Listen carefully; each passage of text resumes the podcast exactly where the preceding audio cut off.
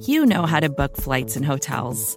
All you're missing is a tool to help you plan that unbelievable travel experience. That's why you need Viator. Book guided tours, excursions, and more in one place. There are over 300,000 travel experiences to choose from, so you can find something for everyone. And Viator offers free cancellation and 24 7 customer support for worry free travel. Download the Viator app now and use code Viator10 for 10% off your first booking in the app. Find travel experiences for you. Do more with Viator.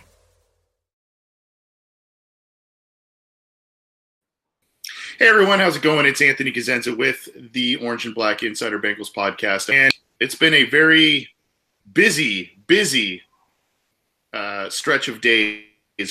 Um, major monopoly type of money being thrown at a couple of big players, um, but we'll talk about that in just a second. I'm joined by my co-host John Sheeran. John, how are you?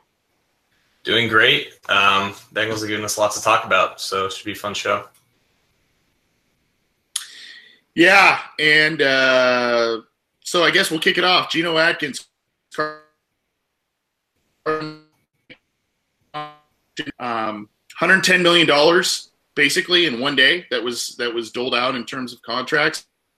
And where I wanted, where I kind of wanted to start with is, uh, how do you think? I mean, when you look at the numbers, Carl, uh, uh, Geno Atkins is basically paid one single season uh, by any non-quarterback uh, in his 30s, and Carlos Dunlap, on the other hand, is pay, is getting paid on 15 million dollars a year, which puts him in the top five, number five, as defensive ends go in terms of average per year. Or is this is this kind of like a, a lifetime achievement type of thing in terms of, hey, you know, we'll pay a little bit more now because these guys have meant so much and, they they still lay in front of them, um, or was it good value? I think it was a little bit of both. Um, it's the beauty of them both getting those second contracts uh, before their fourth years in the NFL. And that's the beauty of just them being, you know, day two picks or day three pick for Geno is that they're on four year deals. and They can negotiate after that third year. So they obviously got their second contracts way earlier than, than most. And that allowed them to get, you know, still sizable deals when Dunlap's 29 and Geno's 30. And they both got these deals and they both would have gotten, you know, just as larger deals on the free agent open market because they're still good. And Geno Atkins is still you know, you can put him at two, three, four. He's still top five at his position. Carlos Dunlap has always been, at least in the NFL ranks, respected as a strong side defensive end, as both a pass rusher and a run defender. They're both they're both still at the top of their game. Still, obviously, thirty is not exactly like the prime age for NFL players anymore. It's usually more like in that twenty-five to twenty-seven range. That's where William Jackson is right now. So obviously, they're not at the beginning of their primes like they were when they signed their second deals. They're kind of in the midst of that, but you know, they both are, you know, just tremendous players and tremendous, um, just tremendous workers and still take care of their bodies. They still train the way they should. And that's why they still produce it the way they do, even, you know, into entering the later half of their careers. So, yeah, I think it was, I'm happy that Geno got his bag because he signed for so little. And the same goes for Carlos, as we've seen those second contracts looking back are diminished so much because of salary cap inflation, what it, what it has done to the defensive end and defensive tackle market over the years. So I'm glad that they both are getting paid like they should based off of their worth and their talent. So I guess it is a little bit of that, like, you know, this is a reward for playing, I guess, undervalue. And also, you know, you're still one of the best. So this is the money that tells you that. Four year extension. Carlos Dunlap was three years. Um, all in all, 110, over 100 ten million dollars money, um, you know, deserved in a a number of different respects, and you know, both of those guys have also been model of staying clean off the field, no issues, all that kind of stuff, and um, you know, it's a little bit of overpayment for these guys. There, you know, there is a sentiment that they have earned the, the reasons aside from you know just the play. They're, they're leaders in the locker room. Yeah, I think, and and and that that eventual drop off is going to happen, whether we like it or not, like in the coming years. And by the time that both these deals, if they play throughout them all, um, you know, they, they, won't be the same level as they are now. And I think that's why they structured the deals the way they did. We don't know the exact uh, guaranteed uh, numbers yet, but based off the cap in his first two years, those last two years of that four year extension are probably going to be, you know, play, you know, one year contracts essentially in the Bengals. Uh, they want to if Geno hasn't isn't obviously playing up to his worth. So they structured it. They structured it well because of how old Geno is and how old Carlos is going to be. But also, this again, this is yeah, this is a reward for their outstanding work as you know p- people in the community and obviously production on the field. If I think if they can get two years, two more productive years out of each of these guys, they should be pretty happy about tracks. Oh, for sure. Because and again, that's that's the way they set this this up. They know that you know they're in the midst of their prime, and they're not going to be at this level for the next you know four or five years from now. So they have a way they have a way out to you know relieve them, relieve themselves from their cap hits. But they should expect a couple more great years from them because they're still great players. But that drop off, you know, it kind of hits you like a stack of bricks. And uh, this is just another one of those contracts that you know it, it looks big on paper. You know, like AJ Green signed a, a market value deal for the Bengals back in 2015, and his guaranteed money, you know, initial was wasn't as big as you know guys like Julio Jones at the time or Demaryius Thomas or Dez Bryant got at the time, and they kind of set themselves up, you know, to have to have a way out just in case if they're not playing up to snuff. And obviously, the Bengals have a tradition of you know making sure that they pay those guys throughout the duration of their contract. It's kind of like it's like a loyalty bonus, I guess. And that didn't happen for George Iloka for for whatever reason, but um, the, these deals will probably work in a similar fashion. Yeah. Let's backtrack just a second and talk about the uh, the Geno Atkins, Carlos Dunlap uh, contracts. And what I what I wanted to ask you was about the you know we talked about the overall value of of the contracts just really the value to the team for what they signed for you know we talked about over 110 million dollars uh, in, in, total money given out you had said you know that the team needed to uh, the details in terms of total guaranteed money and all that stuff still has yet to come out but um, you got four years for Geno Atkins he's 30 uh, Carlos Dunlap's about 30 years old as well. You got three more years for him. We know that sometimes the early 30s are when players kind of fall off the cliff a little bit in terms of productivity. We've seen some good things from them this, both of them this preseason. So, Uh, is the value there? And you know, if they get, if the team gets two, like say two more productive years, and when I say productive, I mean on par with what we've seen from them in their careers. If they get two more productive years out of out of those guys, I think that yeah, it's a lifetime achievement contract, but I think that we can say, you know, that that's a fair deal for the Bengals too, because these have been two very good players and, and good guys for the team. Yeah, for sure. And I think two I think going in going into 2019, two more years after that is what we can kind of expect from these guys because for most players, for most veterans, I guess, who have lasted in the league, yeah, the early 30s is about where the drop off is because, like we said earlier, you know, the prime age in the NFL is between like 25 and 27. And that's when those guys sign the second deals. But these guys are just extraordinary talents. They're extraordinary athletes. And having that extra athleticism and strength, along with, you know, proper conditioning, which obviously they, they both are, they're both in great shape to this day, it'll help them last longer than the average, you know, veteran normally does. And that's why their cap hits are going to be, you know, in, in the upper, in the upper, upper teens, I guess. And that's why they're getting deals that are near the market market value. So again, they structure those deals where they can get out of it if they need to, because the the large sums of cash flows they're going to be the first two years of those contracts, and that's when they expect that same production from them that we that we've seen from the past almost now a decade now. But you know, the last couple years of those deals, you know, they're, they're going to have flexibility to maybe restructure them, maybe lower some hits for other extensions, or worst comes to worst, get rid of them altogether. But I don't think that's going to happen because they don't normally do that.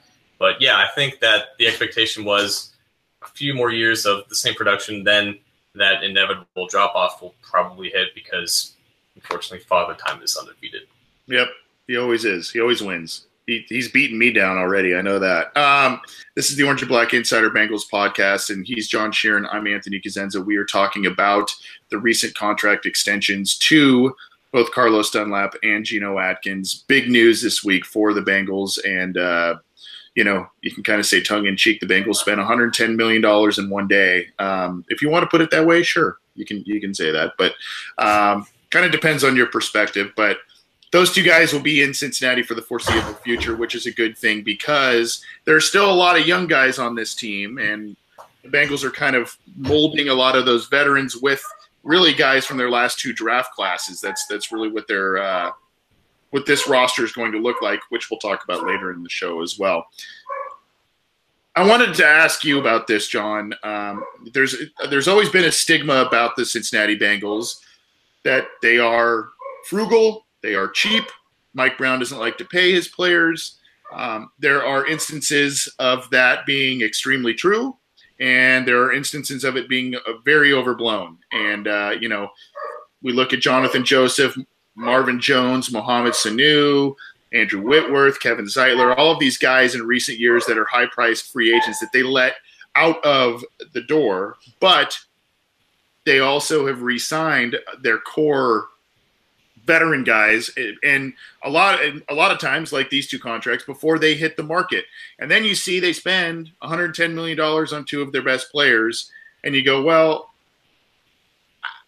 i, I don't know I, I, is the cheap right. label a little unfair or is it is it still like hey show me more in outside free agency hang on, still hang on to your best players. Maybe this is a lesson learned from the Whitworth thing. You know, even though he was older, they let him go and he was an all pro last year. So I don't know. Uh, do you still view this as kind of a frugal fran- franchise or did you even in the first place? So these deals aren't like Tuesday wasn't cheap by any means because even looking past the 110, that's a lot of guaranteed money that both of those players are going to get. So the, the moves aren't cheap, obviously. They weren't, you know, they, they didn't ignore them, which is the important thing. But the Bengals retain their own, and unless they don't, until they don't. And we've seen those obvious examples like Whitworth, like Zeitler, like Marvin Jones, deals and lack of deals, I should say, that kind of set the franchise back a little bit because you know their strategy is always draft, develop, retain. Yeah. And when they don't retain and they don't draft well, you have 13, 19, and 1 in the past two seasons. You have disaster. So I don't think that this that these deals remove that frugality perception that they have because I still think I still believe that they are in a position or they have been in a position for the last couple years to be much more aggressive in extending this window that they have because they made you know five playoff appearances and you know they had a young core and they obviously regressed up uh, considerably and now the core of their franchise is 29 to 31 years old. So that window, whether people want to believe it or not, it's it's slowly closing. And the last couple drafts have may have widened a little bit, but I still think that they have the financial flexibility to be much more aggressive in adding talent from around the league. And until that they do that, I don't think that they are any less frugal than what they are because even if the, these deals are expensive, obviously, we still expected these deals to happen. And when you know they kind of hint that they're going to get these deals done, like they did for AJ, like they did for Dalton, it can't be like viewed as like surpluses. These these were just expectations, and yeah, like like, like like like like we said, you know, when the, when they do retain their own, that's like the narrative that they try to push that they spend money, but they don't always spend enough as they should, and I think that's what kind of holds them back and what keeps that perception there. Yeah, I totally agree, and I I, I guess I kind of I, I see both sides to it because you know they they do spend quite a bit of money on guys that they target that they want to keep long term, and they're usually, as you said, guys that they've drafted and developed. But you know they, they reward a lot of these guys. Uh, even even Adam Jones was rewarded a, a, handful of times with with the Bengals with pretty decent money. Yeah, he played pretty well for him at times, but you know, it, it's they reward on that front. And if you follow Andrew Hawkins on Twitter, former Bengals player and now with ESPN, he even had an interesting tweet a little while back talking about how the Bengals are very different and in that they really allow their players almost always to see a contract through in terms of you know they don't really cut guys early. Now this offseason has been a little different because they let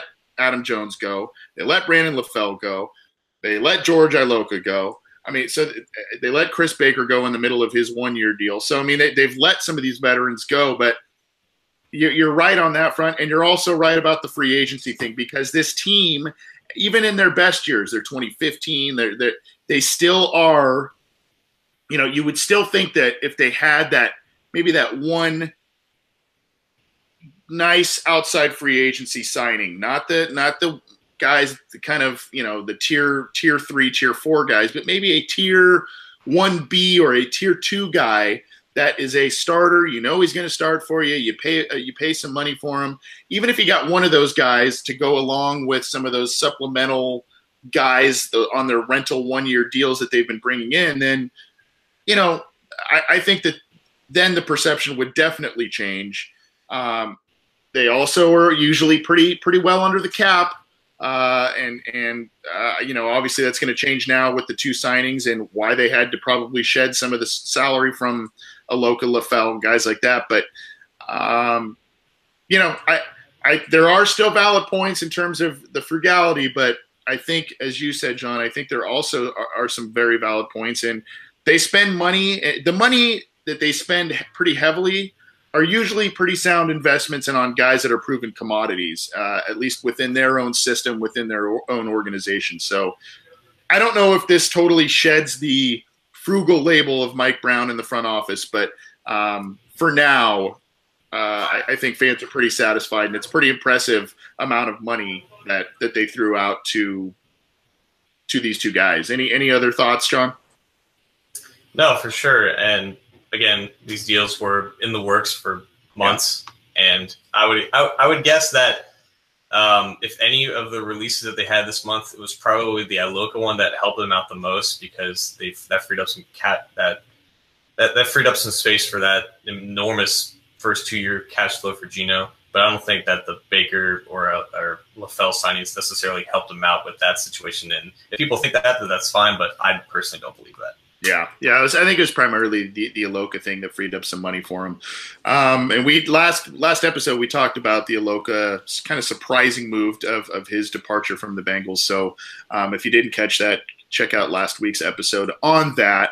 Um, I think now, unless you you correct me if I'm wrong here, it sounds as if the Bengals kind of are looking at possible extension for Darqueze Dennard uh, down the pike probably Tyler Kroft, which shouldn't cost them that much money. I don't think. I don't think they'll probably wait on Tyler Eifert, but if he shows that he can stay healthy and remain productive, they may do some sort of uh, contract extension with him.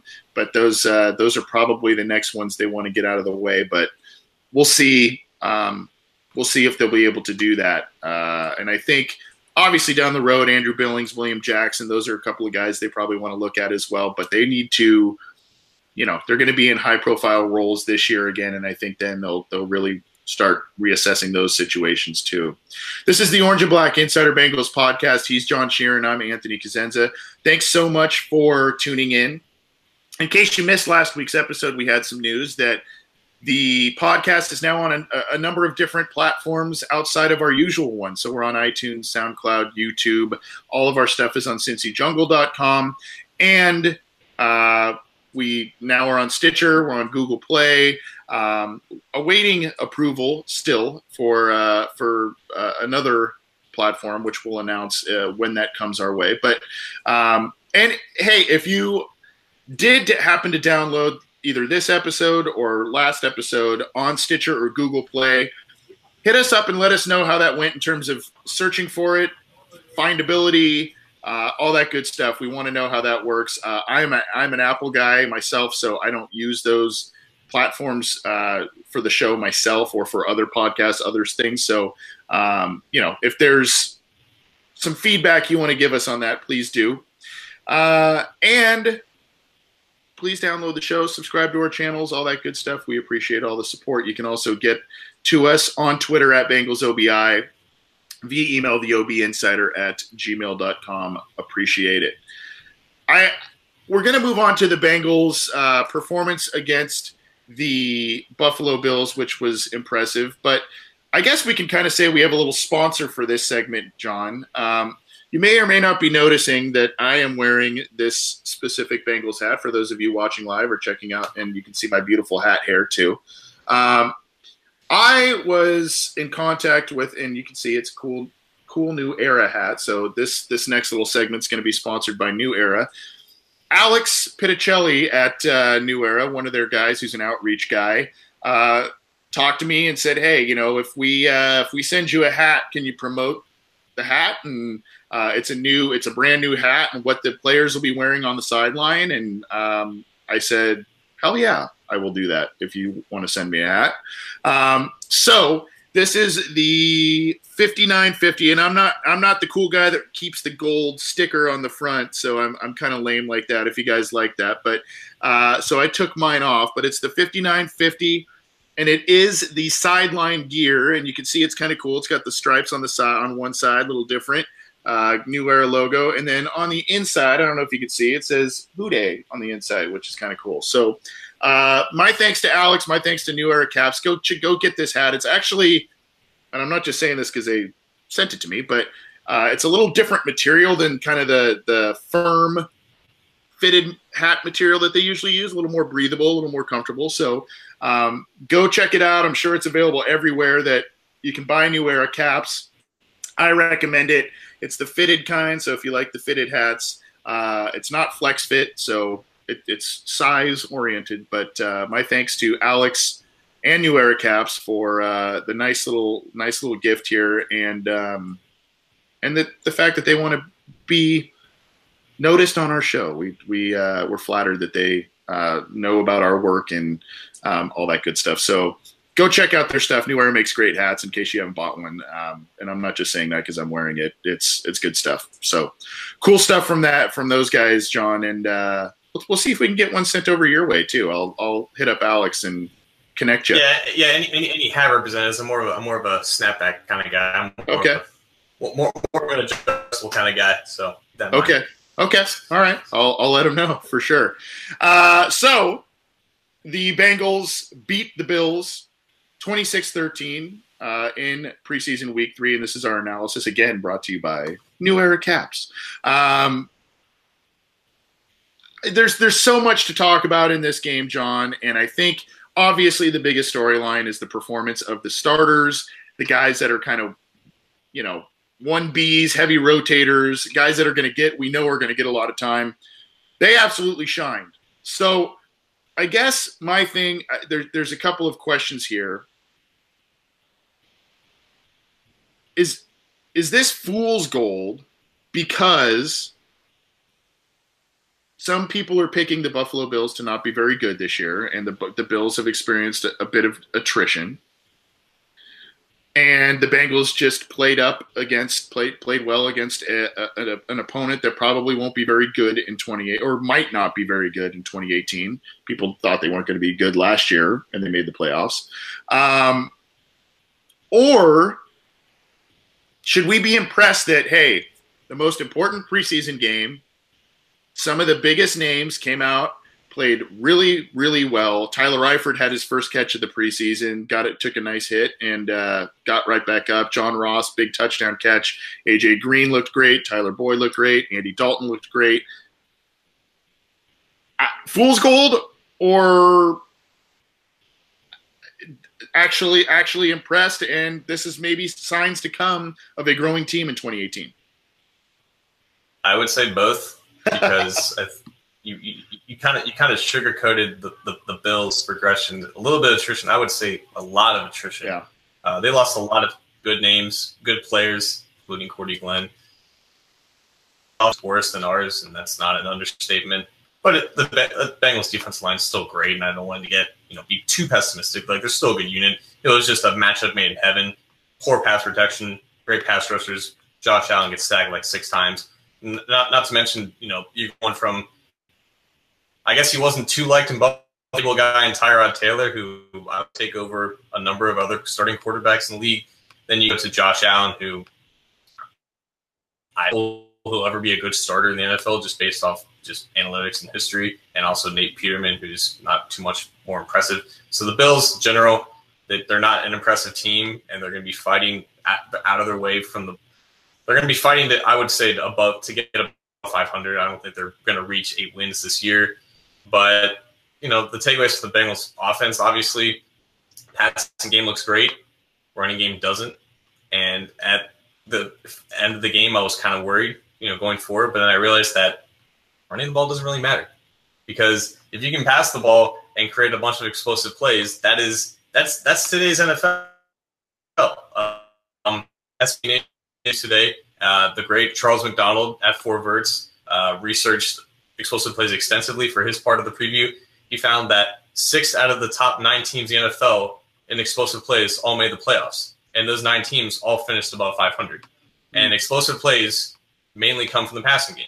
And the Bengals offense is set up to create a bunch of explosive plays from the receivers: AJ Green, John Ross, Tyler Eifert, Tyler Boyd over the middle that we saw that we saw against that game. You know, their passing offense is set up to be an explosive unit, and that's what's going to have to carry them if they can't get you know a solid rushing game going. And we've seen you know in this preseason how they've wanted to run the ball just hasn't worked against any type of run rush defense unit. So I think they're going to have to get creative to get you know Mixon and Bernard out in space with the ball in their hands, or just spread things out. You know, create larger boxes for both those guys to put less stress on the offensive line and to give more length to both those guys because when they condense everything, they're getting no push. And when they're trying to run outside zone, it's seven, eight boxes. They're, they're getting nowhere. They're getting more negative plays than positive plays. So I kind of rambled on a little bit, but I think oh. there's good things and bad things to go from the off- from the offense in general. But I would say good things and the important things, and at least kind of work around their issues in the run game if they're not too stubborn about the way they go about it. Yeah, and some good news, I think, potentially for the run, the Bengals running backs in terms of productivity, even though the run game has looked yucky. that's my that's my professional analysis, by the way. Yucky. Um, even though they have not had success running the ball, and that's been pretty much everybody except for Brian Hill and Tra Carson this preseason. I mean, Mark Walton, he that poor guy, he can't he can't get a oh. yard to, to save his life, and it's not it's not really his fault. He's he, he's getting hit right away. Um, Joe Joe Mixon and Gio Bernard last week, ten carries for ten yards on the ground that's just not getting it done. But as you mentioned with the passing attack, and if you can pass the ball, there's two facets to this. If you can pass the ball and create explosive plays, that can propel you even if you don't run the ball very well. Well, both Mixon and Bernard are excellent pass catchers and can make things happen in the passing game. So they can be part of that arsenal to create passing plays, even if guys want to team up on Ross, team up on Green, team up on Eifert, what have you. The other thing is if the Bengals can come out early and get an early lead as they did against Buffalo, if they're able to do that via the pass, what you're going to see is you're going to see defenses start to back up a little bit. And you're going to see, you mentioned, open up the box a little bit.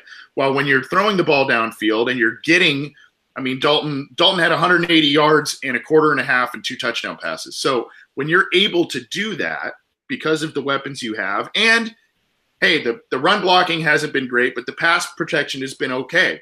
Um, there, there's there were some issues against Dallas, but um, overall, I think Billy Price not doing well in run blocking, as you have said in your posts, John, but showing some decent pass blocking grades, and uh, th- there's some other players up front that are doing some decent things in pass protection, but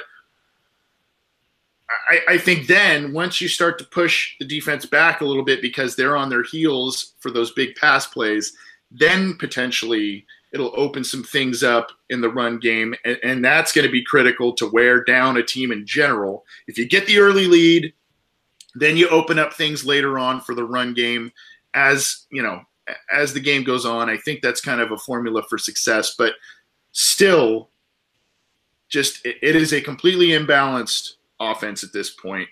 And I, I want to ask you about this too, John, because the defense was great against the pass. Um, you know, didn't didn't let up a lot of big pass plays, and had five first half sacks, six total in the game. They still struggled against even backup running backs, uh, running the football, and they still struggled covering tight ends throughout the game. Two themes of last year that are continuing to show up in preseason. Are you worried about that? A little bit because I think the effect that Vontaze Burfict makes in the run defense is painfully obvious. And I'm of the opinion that linebackers aren't as important as the guys in front of them. And I think that the Bengals have a very good defensive line. I think in base they have bodies. Unit comes in and you have Glasgow relieving like Geno, and what was it like Josh Tupou relieving like Andrew Billings later in the game, and then you still have Nick Vigil and Jordan Evans who are athletic guys, but they aren't really aggressive when taking on blocks and going into their fits. And then you have, you know, second level holes just wide open for, I think it was like Marcus Murphy, who was, who's like the Bills' best running back this preseason. He had, he had a decent game.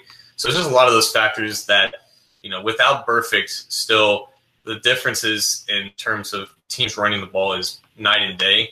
And once he comes back, things will kick up like they always do. It's just a matter of how long he is back. But those issues are still still kind of persistent. And again, it's similar to the offense. Like as long as you can rush the passer and defend the pass, your issues in run defense aren't going to be as bad, but they're still going to lead to some warts like we saw against Buffalo. And those are just issues to watch because you're you're looking for you know progress from Vigil and Evans as run defenders, taking on blocks, going downhill, and until they make that progress, then the effect in the linebacker room without Burfict is going to continue to show. Yeah, so the Bengals beat the Bills 26-13. They had a uh, essentially, I believe it was a 20 or 23 nothing lead into the second half. So pretty impressive showing in general. Again, we're kind of uh, talking about if this is fool's fool's gold or not. Um, anyone that maybe flew under the radar, but you looked at when you reviewed tape that uh, maybe impressed you with their performance that you didn't expect would, or um, someone that you know, obviously, like we said, Billings, Geno Atkins, Carl Lawson. That we we know some of these guys, had, you know, really jumped off the stat sheet. But anyone that you saw that maybe went a little unnoticed, but still had a really good game for the team. So on offense, I think Trey Hopkins has continued to show why he's likely to push TJ Johnson off roster. I think he's done better as the backup center than he has starting at right guard. And I think that's going to be the plan moving forward. Um, I don't want to. I, guess I'll mention this now, but I, I would like to see an offense line iteration with Hopkins at center and Billy Price at right guard. I know that would upset a lot of people, but I think it would be interesting to see at least because of the work that Hopkins has put in at center. And on defense, um, I actually found out that Trayvon Henderson at safety played double the snaps that Josh Shaw did. And Shaw was listed as the second free safety behind Jessie Bates in the depth chart last week and ended up, you know, not like I think only I think Clayton Fejedelem only played one snap. They they went out of their way to get Henderson on onto the field, and he did all right. He wasn't really challenged in coverage, but he didn't really make any mistakes. And for a, an undrafted rookie safety, I think that's kind of all you can ask for. And I think that performance is going to propel him to even more playing time uh, tomorrow against Indianapolis, and he might have maybe he might be the undrafted free agent to make the roster because there usually is always one. So his his performance and production on the stat sheet kind of stood out to me. Okay, good stuff. As I said, the Bengals defeat the Bills in the uh, the dress rehearsal, twenty six to thirteen. So, you know, it's been a little bit of an emotional roller coaster this preseason in terms of how we feel about the team. You know, they they came out pretty strong against the Bears, got the win there. Uh, did get the win against Dallas, and did not, especially the starters, did not play well uh, in that game. And now, you know, we wanted to see a nice rebound, and that's what they did this week. And uh, for the most part, they they dominated that game, and uh, a lot of the early guys looked pretty good. So um, they're three zero oh this preseason, and uh, you know, sometimes impressive, sometimes showing a lot of things to work on. But um, as of now, this this team is kind of showing a little bit of a Jekyll and Hyde type of nature, and, and we may, unfortunately, for better or for worse, uh, need to expect that in 2018. Um, but we'll see. we'll see. You know, this is also a younger team in some aspects, so you know, maybe as they get more games under their belt, some of these things will be cleaned up. This is the Orange and Black Insider Bengals podcast. He's John Sheeran. I'm Anthony Cosenza. You can get this program on SoundCloud, iTunes, YouTube, CincyJungle.com, Stitcher, and the Google Play app. So uh, check us out there. You can get in touch with the program on Twitter at BengalsOBI. And the OB Insider at gmail.com is our email address. We'll be uh, taking a look at those feeds for uh, some questions. You can also leave questions in our live YouTube chat and the Cincy Jungle comment thread that we have going. Um, we'll also be opening up our, our OBI line. Uh, we, got to have like a, pretty cool name for it. I don't know if I like OBI line, but uh, uh, we'll be opening that up in just a little bit for calls and or texts. So uh, hit us up there if you haven't gotten your question in those other platforms there. John, let's move on to the preseason finale. The the Bengals in a really really weird type of scheduling. I don't even know if it was a mishap or whatever you want to call it, but the Bengals, as they always do, play the Colts in Week Four because they're so close in proximity, and the travel time is just not. They switch off every year where they play. Um, this year they host the Colts, and then a little over a week later they go to Indianapolis and play the Colts for the the Week One opener, which is just it's just bizarre to me, but that's how it is. I tend to think that uh, both teams will not be showing much in terms of their game plans uh, for for teams to study uh, this week. I what, what, do you expect? I mean, I, do you expect any Bengal starters to really play this week? I, I mean, I think maybe the right side of the offensive line, maybe Billy Price, but I, I don't. Do you expect many other starters to really get time? And, and I would think very little, right? Especially with how they played last week. Yeah, um, traditionally they don't play, and I think I think the the players are going to be kind of sick of seeing Colts film because they're going to have to watch it for like about two weeks or so. Um, but no, I think that a lot, obviously, I'll, maybe like Jessie Bates may play a series just because he's the new starter and they might want to give him a little more exposure.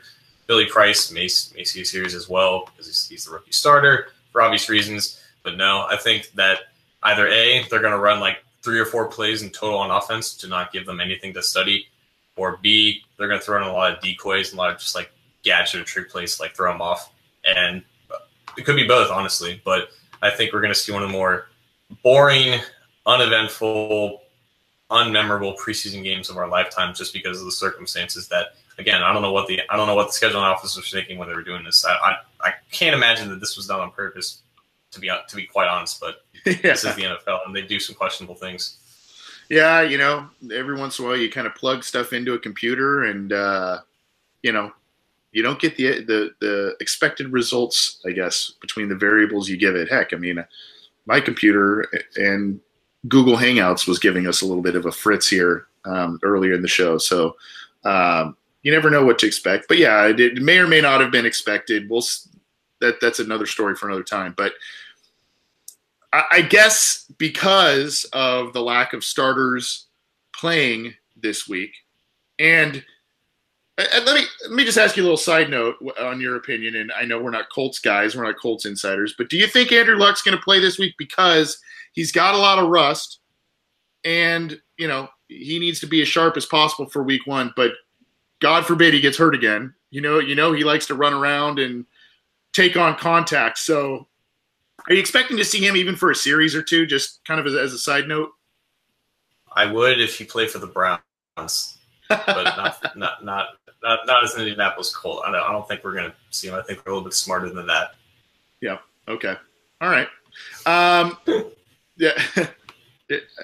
Valid point. Um, who are some of the players and some of the position groups we should be watching? Because, yeah, you can sit here. I, I you know, you don't want to call the game boring, but I, I think that there are some position groups in terms of how the Bengals are going to round out their roster that needs to – that, need to be watched and need to be watched closely. Uh, who are some of the, the players and position groups that you're going to be looking most closely at?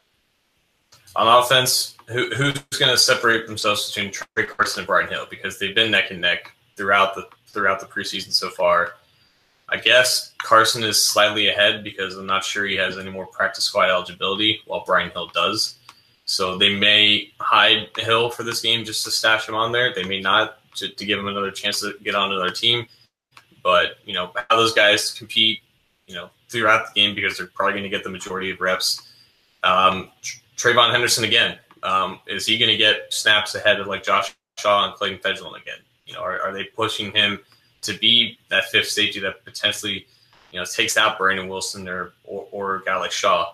Uh, Tony McRae, I guess he was a surprise performer that I guess I kind of mm-hmm. forgot to mention in that seg- in that segment, but he just came back from injury. He had a good performance in Buffalo. Yeah, I want to see him play more because he, did, he he still has a case to make because they're probably going to keep ten defensive backs, but we don't know if that's going to be five corners or six corners or five safeties or four safeties or whatever. But those those are the guys that I'm going to be watching the most closely because they've had good camps, and I think that they're all still obviously have good cases to make to make the roster.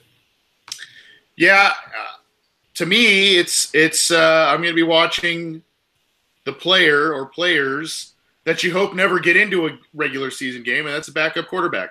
Um, mm-hmm. You know, I think those guys, I, I, Jeff Driskel and Matt Barkley. I mean, I guess you could say Driskel's played a little bit better than Barkley, but I, I did some research on their preseason stats. It's not, you know, I think Driskel has an 89 rating. Uh, Barkley has a 71, so there's a little bit of, of, a gap there. But both guys, one passing touchdown, one interception. Um, more yards by Driskel, but more attempts by him. So, uh, you know, uh, I, I, I, this is probably the game that's going to decide who gets that backup spot. Part of I know a lot of fans want to see Driskel just because he's more a bit more athletic and mobile, and he can make he can extend plays a bit. But I I, I just wonder if the coaching staff is going to look for, especially with you know the the weapons they have at the skill positions, if they want someone with a little more veteran experience, and um, I don't know. I don't know exactly what, how that's going to play out there. I think I think Logan Woodside is, you know, a year or two away from possibly competing for a, a backup spot. So he's probably going to be practice squad material, but he should get some extensive time. So I'll probably be watching that. And um, you know, Fisher and Ogbuehi, you know, are, are they going to play? Are they going to play well and show that yes, they'll be capable backups, but uh, you know what, what's going on with Fisher? Is he ever going to be a starter? Um, can he get in there and start for the Bengals at some point? Should they need him? And I don't know. Those are kind of some of the spots. I guess I'm going a little obvious because those are some of the bigger names of the backups, if you will. But you know, those are guys that are going to round out the round out the roster, the back the back parts of rosters, and um, I don't know. Uh, that that's that's probably kind of where I'll where I'll be looking along with what with what John said. Um, you know, like like we said, this isn't going to be the most exciting game. Probably going to be uh, a bit sloppy. Um, I'm looking at the YouTube chat. T. Martin says, "Will Logan play at all?" Um, I, I, talked about that. Uh, Rob Vollett will core play. He's been injured, so I don't know. Um, I think Marvin said he doesn't expect him to play. Yeah, so uh, who knows what's going to happen with him now? Um, and then you have Auden yeah. Tate, you know, really kind of fallen off the map a little bit these past two preseason games. Um, so I, I, don't know exactly how that's going to round out there. Uh, Christian McCoy says I'm watching Sam Hubbard and Jessie Bates. Yeah, I don't expect either of those guys to really get a ton of time, but um, they'll probably get some. Uh, and uh, everyone said T. Martin, man, Barkley scares me. Uh, oh, you know, okay. Um, so yeah, I mean, those are that's kind of some of the sentiments of the fans and our live listeners this week, and um, preseason week and four. I, it is what it is. Yeah, and I have no doubt that obviously Driskel is the fan favorite because not only has he produced more, but he's just more fun to watch because he can escape pockets and make throws on the run. And honestly, like he might be better throwing on the run than he is in the pocket. So yeah. you know, back backup quarterbacks are always are always you know the, the fans just want some a guy to root for, and like I guess I guess he's just been more appeasing and likable through his play and his playing style than Barkley has. And but regardless, you know, do we really want to see him play? No, but you know, Driskel's I guess the funner guy. Yeah, yeah, he plays a little more backyard style football, runs around and uh, tosses it up. But um, he made a couple of nice throws last week that I saw. Barkley made a, a handful of nice throws across the middle of the field as well. Um, so that's that's a pretty tight race. It's a pretty tight race, and uh, you know, may the may the best guy win there, and uh, hopefully they don't have to play because Dalton is playing so well and staying healthy that, uh, and the Bengals are winning games. That uh, that's not even an issue, but more just a guy to have on the roster in an emergency situation.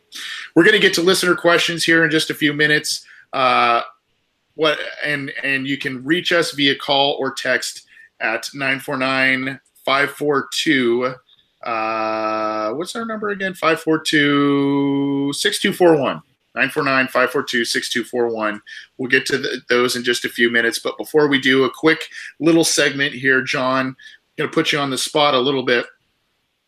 Um, who do you think is a uh, give me one surprise roster make because final rosters will be set over Labor Day weekend here.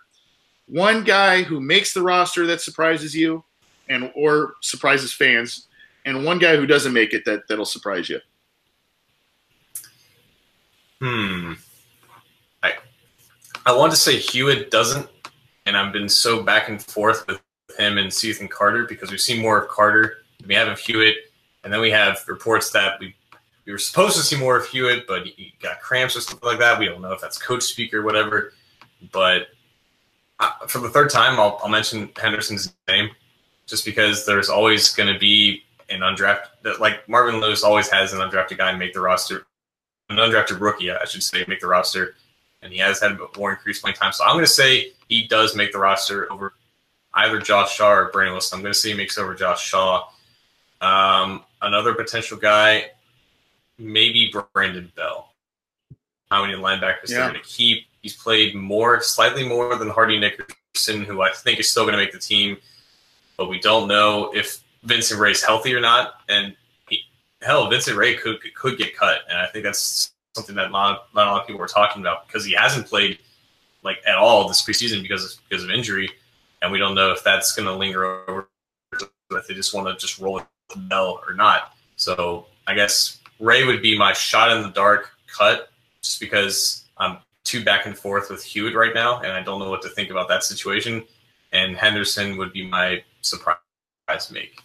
Okay. Um, yeah, interesting, interesting situation at linebacker because Rey's been out of the lineup. Do they? I mean, if it's if it's a really bad thing, do they IR him with designation to return? um, and, and, that way they free up a spot. And then there's a, a, spot freed up for the first month with with Vontaze Burfict being out of the lineup. So, um, you know, that's kind of a, a, little bit of a scrum there as well. So, good uh, good stuff from you, John. Um, I I don't know if I really. You know, it depends on your definition of surprise. Maybe a guy who doesn't make it um, is is Tate. You know, maybe that maybe the team just wants Cody Core and um, they'll ride with his injury and, and go that route.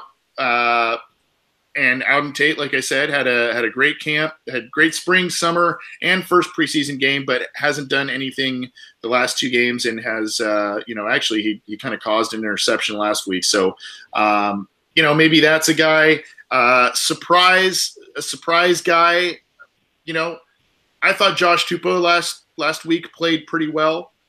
Um, Andrew Brown, their fifth round pick, has been hurt, so maybe maybe they go with uh, Tupou, the big guy who can who's who's kind of known as a run stuffer because he's such that huge huge guy.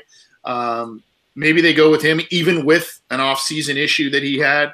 Um, we'll see. So maybe maybe those are a couple surprises, but there's always there always tends to be a couple surprises, and there always tends to be John, some knee jerk reactionists as to, oh no, they let go of this guy. We can't practice squad him. He's been he's too good. And lo and behold, the Bengals usually keep almost everybody that they want on their practice squad, Jake Elliott excluded. Um, but uh, you know, usually they're able to initially sneak some of those guys onto the practice squad that they want. Um, so I, I, think the lesson there is maybe not to freak out so much uh, right away. All right, well. those were surprise cuts or surprise makes by by us here uh, for the Bengals as they round out their final roster. And obviously, next week we will be talking about the uh, final roster as we go forward here. Um, let's get to some listener questions, and God help us um, if if this if we have more issues here. Holy crap! Uh, all right, so we're gonna start with, and like I said, you can call or text us uh, 949 uh, 542 6241. Um, and we missed somebody here, and I apologize. Uh, so you can try and call back. Uh, we were trying to get John back here when when that call came through. I apologize, but um, you can give us a call again uh, 949 542 uh, 6241 or you can text too that's cool um, if that's if that's easier for you um, so john let's let's review some of these youtube questions we actually had a bunch earlier um, and uh, I, it's going to be hard to kind of discern where we're at um, let's see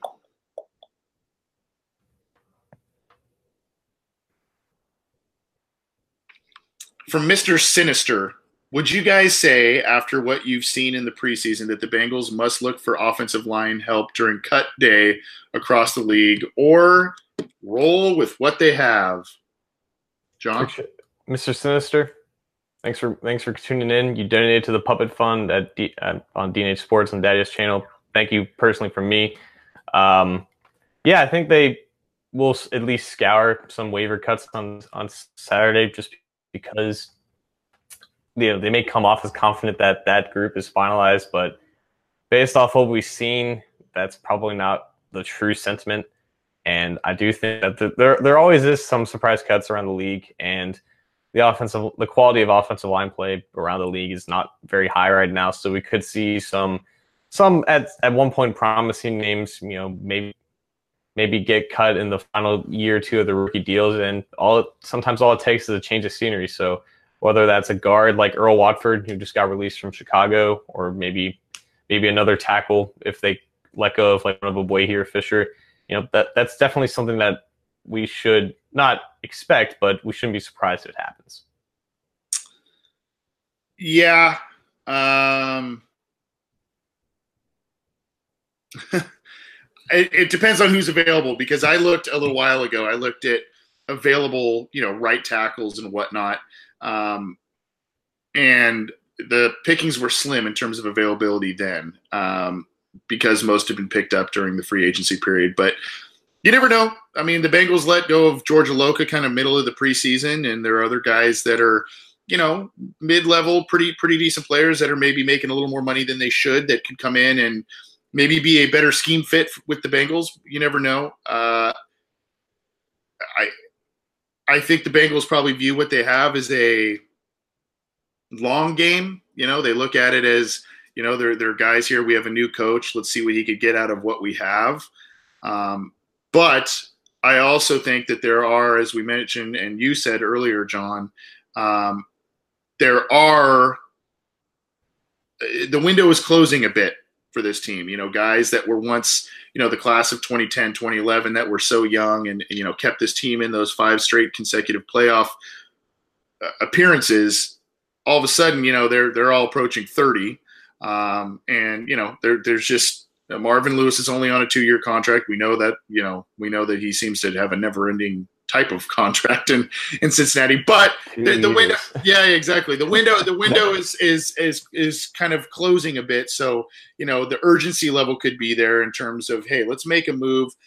We've seen them. We talked about on the program before. We've seen them do stuff at the end of free agency, be it through trades or pick up guys. Brandon Tate was a late addition who stuck with the club for a handful of years. Reggie Nelson was a, a trade they made at the at the end of uh, preseason and he was a great player for the for the Bengals. So um, Kelly Jennings, other guys were added during the summer. So uh, don't be surprised if if there's an addition, but I just don't know. Uh, it, it, totally depends on who is going to be out there and what the fit may be for the Bengals, and uh, who knows, maybe even if there's an injury, God forbid, uh, in this next game coming up. But uh, good stuff, and I'm glad to hear that uh, Mr. Sinister also uh, donated to the fund for the other program that you are on. That's that's good stuff.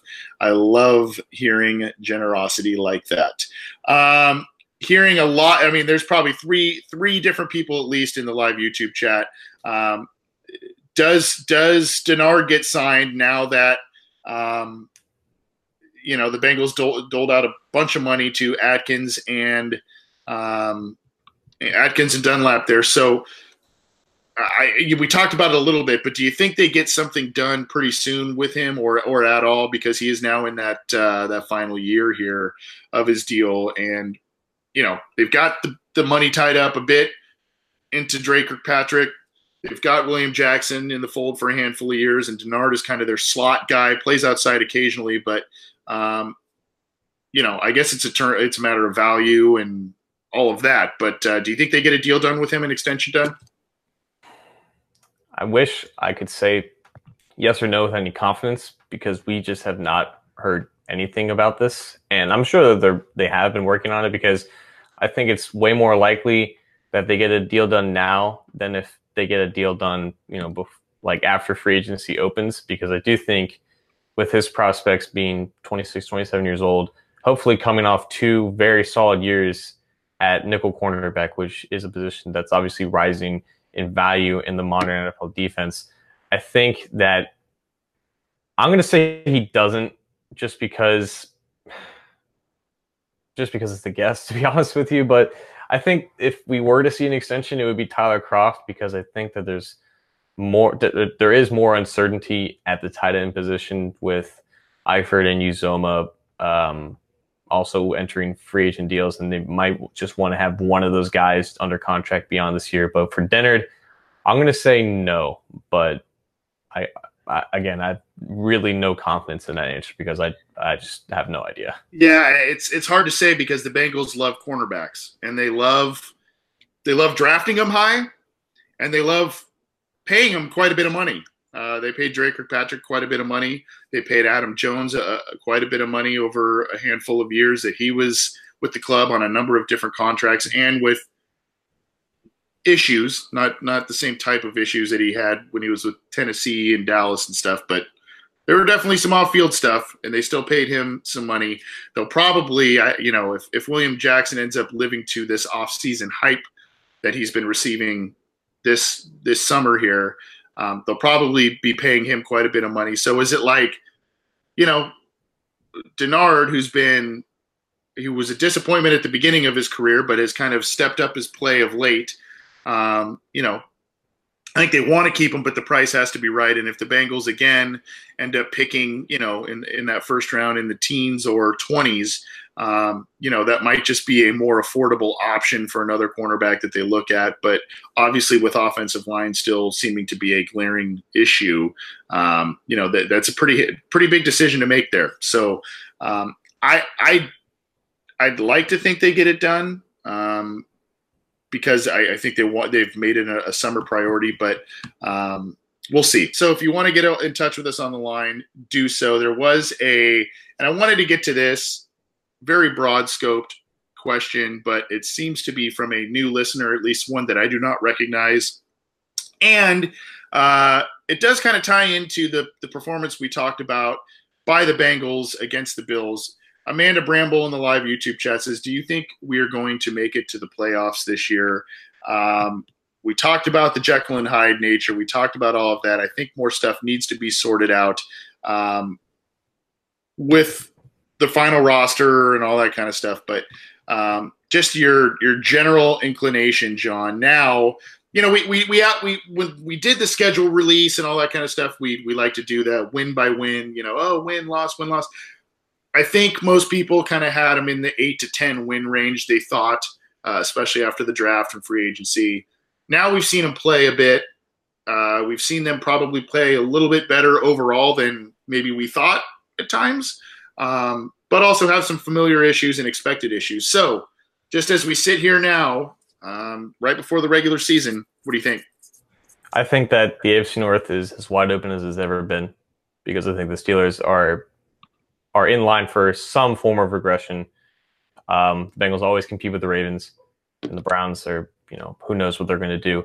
I understand the arguments for six and ten up through ten and six completely evenly, and that's why my thoughts are and my predictions kind of lie with the eight and eight range. And obviously, even in a weak AFC, that's not enough to make the playoffs. I just think that this team has a lot going for them right now, like what we talked about with the the ability to be explosive on offense and to shut down passing games on defense. But I also think that if they were to win, you know, nine to eleven games, everything would have to go right. You know, key players would have to stay healthy. Guys who haven't stayed healthy in the past, I'm talking Cordy Glenn, Eifert, and Ross. I think if those guys play at least 12 games each, then 10, 11 wins is very much possible. And along with that, the schedule is it's a third place schedule, and there's only like a few games where I have minimal confidence that they can actually win. Most of the games on the schedule are winnable. So with all that saying, I'm going to say no because I'm a natural pessimist, I guess. But I do think that they're going to be better than than last year, and I do think that the division and the conference is wide open. So I'm definitely not ruling it out. I'm just looking at the the probability of everything clicking and everything going right. It's it's obviously very slim for any team in the NFL, and I just think that they're just not in a position yet to survive bumps that could very well happen down the road. Yeah, I think that it's probably going to be, and I'm going to be a little short because we do have a call on the line. Um, it's going to be, uh, it, to me, I think they'll have enough wins to be in the dance or or in the conversation. I just think they'll need help, and I and I think you mentioned the the conference will be is more open. You know, there's a change at, at quarterback for the Chiefs that could go amazing for them, or it could go you know terrible. The Chargers probably seem to be pretty pretty strong, but they just keep losing guys in the preseason to major injuries all the time. Um, you know, the Raiders were good a couple of years ago. They weren't good last year. Um, you know, the Patriots are the Patriots, but uh, you know, we, we said Father Time's undefeated. It just he he's really taking his time with Tom Brady. So, um, you know, it's it's uh, you know, there's a lot to there's a lot to dissect there, but pretty open, pretty open conference. Um, I think they're going to need some help. Uh, I, I, do think they'll probably still be in that eight to ten win range, but probably need some help. Um, but there's probably going to be some amazing weeks and some very very frustrating weeks yep. uh, from this team ahead, and I, I think that's that's probably something that's going to be expected. So we do have a caller on the line. It is uh, loyal to the to a fault. Who I think that is the the screen name or your your, your username on cincyjungle.com. I see you comment on a lot of our a lot of our articles and uh, appreciate you you tuning in. Um, what was your question? Uh, my question is just uh, I wanted to know what you guys thought about that uh, cryptic Marvin Lewis response to the question uh, regarding Westerman that they gave in the press conference uh, yesterday or a couple days ago. He was basically asked why is Westerman uh, not getting a shot on the right side? His answer was, the sides are synonymous. I don't know how that answers the question. uh, I, don't, I, don't, I don't know what that's that that lends more that lends to more questions than answers. Right, and I, I just wondering what you guys thought. Yeah, and if I mean loyal to a fault means I'm, I'm getting the impression that you have been a Bengals fan for a long time. And if you've been a Bengals fan for a long time, you will have known or seen a lot of interesting Marvin Lewis pressers where he's either Mr. Giggles about stuff or he's scowl and two word answers about stuff. So, um, I, I, appreciate the call. Thanks for uh, thanks for tuning in. Thanks for listening on the uh, or thanks for reading all our material at Cincy Jungle as well, loyal, and we'll we'll take your uh, question off off the air here. Yeah, thanks a lot. All right, thanks, buddy. Um, yeah, so you were able to hear him, right, John? Yeah, yeah. Okay, yeah. So, uh, you know, to me, there, I think there's some mental aspects of Christian Westerman's game that he may not be grasping um, in terms of alignments and calls and all that kind of stuff. And our own Josh Kirkendall at Cincy Jungle wrote a nice piece up on that as well. But your thoughts on on Westerman? Everybody is clamoring for him to take the right guard job. And for some reason, he's getting no time there in preseason, and he's backing up at left guard. Yeah, this was all, all Marvin had to do is just throw in a giggle, and it's just like the most classic Marvin Lewis comment of all time. Um, I'm, it, I'm, I'm young. I don't have a lot of experience with NFL coach speak and stuff like that, but I've come to learn that coaches, some coaches love being right more than doing the right thing. And I think that with the way that they've handled the Westerman situation, they've made him a backup. And I, the tape doesn't lie. He looks really impressive eh, on that second team offensive line. He hasn't had a bad week yet. He obviously left the game early last week, but he still has looked really good. And we've seen, you know, the right guard spot not look very good, but they kind of made their bed with their stance on Westerman. And I can't help but feeling this is just them sticking to their guns and just wanting to be right and just and promoting some type of narrative with Westerman to try to appease people who are questionable about the whole situation. I'm personally not buying it because I have my own eyeballs and all of you guys do too. And you've seen the way that Westerman's played. And you don't have to know the play call. You don't have to know the assignments to know that if a guy can play, he can play, even on the offensive line. And he can and he has value on the roster. So I just think this is more of a case of them wanting to be right than them just owning up to something that they were initially wrong at. Yeah, and in a in a in an off season that has seemed to buck some trends uh, in terms of Marvin Lewis and the organization, getting rid of some of these uh, valued veterans, LaFell, Iloka, all those you know guys like that. Um, spending quite a bit of money on extensions. Yes, that's been they've done that before, but not to that level in terms of money. Um, there are some things that seem to be different. The coaching staff turnover, all of that. This is this is vintage Marvin. This is vintage Marvin. And if you remember, you you said you're a bit younger. You may or may not remember this, John, but when Carlos Dunlap, the guy who just received a $45 million contract, when he was a rookie in 2010, he did not play much at all the first half of the season because he there were rumblings of not practicing the right way and he needs to get with the program and all that kind of stuff.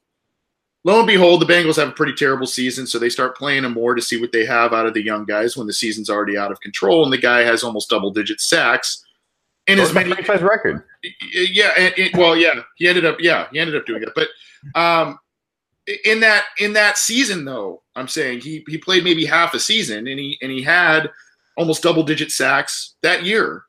And you sit here and you go, okay, well, yes, I, I get the old school coach mentality of practice the right way and show the right attitude and all of that kind of stuff, but that stuff doesn't necessarily translate all the time to the pros in terms of sending a message or um, i mean these are guys making a lot of money and this isn't these aren't guys on scholarship and you know oh coach is going to pull my scholarship if i don't you know work out the right way and all that kind of stuff. That's not yes there are suspensions for conduct detrimental to the team and yes you could be cut and all that kind of stuff but i mean just to send a message and as a possible detriment to your team at a position that you desperately need some help at i i don't know. Um, but i also look at it from the standpoint of well this was a guy who was largely viewed as a second or third round talent a couple years ago when he came out of the draft in terms of draft analysts fell all the way to the fifth round so maybe there's something there that they just don't want to publicly say um, whether it's study habits, uh, whatever, um, that they don't like, the teams don't didn't like in the pre-draft process, and that's why he fell further than expected. Um, but again, this is something that's detrimental to the team, and uh, well, potentially detrimental. And we also know Marvin Lewis doesn't like Pro Football Focus. He's publicly said that before. Um, I believe he called it a dumbass website at, at some point. Um, Frank Pollack kind of said the same thing about some of his guy's performance this preseason. Granted, that's not to me. That's not you know scripture in terms of what you what you expect from player performance, but it is a nice barometer. It is it is a valuable barometer to use. The Bengals don't seem to use that, so um, I don't know. I you know I don't know. Maybe it's going. Is it going to take poor run blocking and Dalton getting planted on his butt from the right side in order for them to potentially say, okay, Westerman, gosh, please. Um, I don't know. I hope not. But to me, he seems to be a better fit at guard than the other two, right? Yeah, no doubt. Yeah. So, uh, Loyal, we don't have an answer for you. If we can get Marvin on the program, we'll try. And uh, maybe he can answer that one for you. We'll see. And also, uh, Mixon uh, texted us, kind of asking the same the same question. Why why is Christian Westerman in the doghouse? He, he sent us a text on the OBI line uh, asking the same question. So appreciate that, guys. Let's get out of here, John. We've uh, we've run long a little bit. We've been expanding, as I mentioned. This program is on SoundCloud, iTunes, YouTube, uh, CincyJungle.com, now on Stitcher and the Google Play app. And you can get in touch with us via Twitter, the OB Insider, excuse me, at Bengals OBI and via email, the OB Insider at gmail.com. John, any final thoughts before we get out of here? Yeah, any future question about translating the Marvin Lewis quote? We know as much as you guys. All right. yeah, might as well be like in hieroglyphics, right? crow, crow, cat, sphinx. You know, I mean, it's some of it's just like, oh my gosh, what, what are you talking about? And uh, whatever. I mean, he's he's a he's an NFL head coach. We're not. So uh, I don't know. I don't know. But uh, final thought for me is uh, can't wait for week one. I think that should be a, a pretty entertaining game from a number of different standpoints. And uh, next week, we will have someone from SB Nation Stampede Blue, the Colts website. There, they'll be coming on our program. Uh, probably for the live listeners, they'll be coming on about nine Eastern uh, to talk about uh, the upcoming game. We were going to do that this week, but I mean, two weeks in a row doesn't make sense. So let's do it for the regular season opener. Um, thanks for tuning in. Thanks for the patience tonight, folks. And uh, get the program how you can. Subscribe to our channels. We'll see you next week. Thanks for the calls, texts, uh, the questions in the YouTube chat. Appreciate it. Uh, this is the Orange and Black Insider Bengals podcast. We'll see you next episode. Hi, I'm Kara Swisher. I want to tell you about another podcast you should check out. It's called Recode Decode. Every week, I talk to tech and media's key players about how they're changing our world. I interview tech executives like Facebook CEO Mark Zuckerberg, political figures like Hillary Clinton, and media personalities like John Carreyrou, who literally wrote the book on Theranos. Once again, the name of the show is Recode Decode, hosted by me, Kara Swisher. You can find it on Apple Podcasts or wherever you listen to the show. See you there.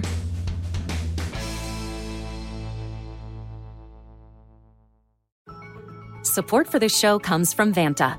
Dealing with loads of spreadsheets, juggling different tools, and having to do manual security checks, it can be a headache to keep up with today's compliance and security programs. Vanta is the trust management platform that wants to simplify things and bring all your trust building efforts under one roof, making growth smoother for your whole organization.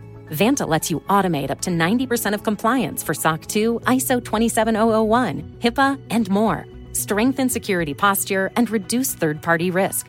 Get $1,000 off Vanta when you go to vanta.com slash Vox. That's V-A-N-T-A dot com slash Vox for $1,000 off Vanta. Support for this show comes from Fundrise. Buy low, sell high. It's easy to say, hard to do. For example, high interest rates are crushing the real estate market right now. Demand is dropping and prices are falling, even for many of the best assets. It's no wonder the Fundrise Flagship Fund plans to go on a buying spree, expanding its billion dollar real estate portfolio over the next few months. You can add the Fundrise Flagship Fund to your portfolio in just minutes and with as little as $10 by visiting fundrise.com/vox. Carefully consider the investment objectives, risks, charges and expenses of the Fundrise Flagship Fund before investing. This and other information can be found in the fund's prospectus at fundrise.com/flagship. This is a paid advertisement.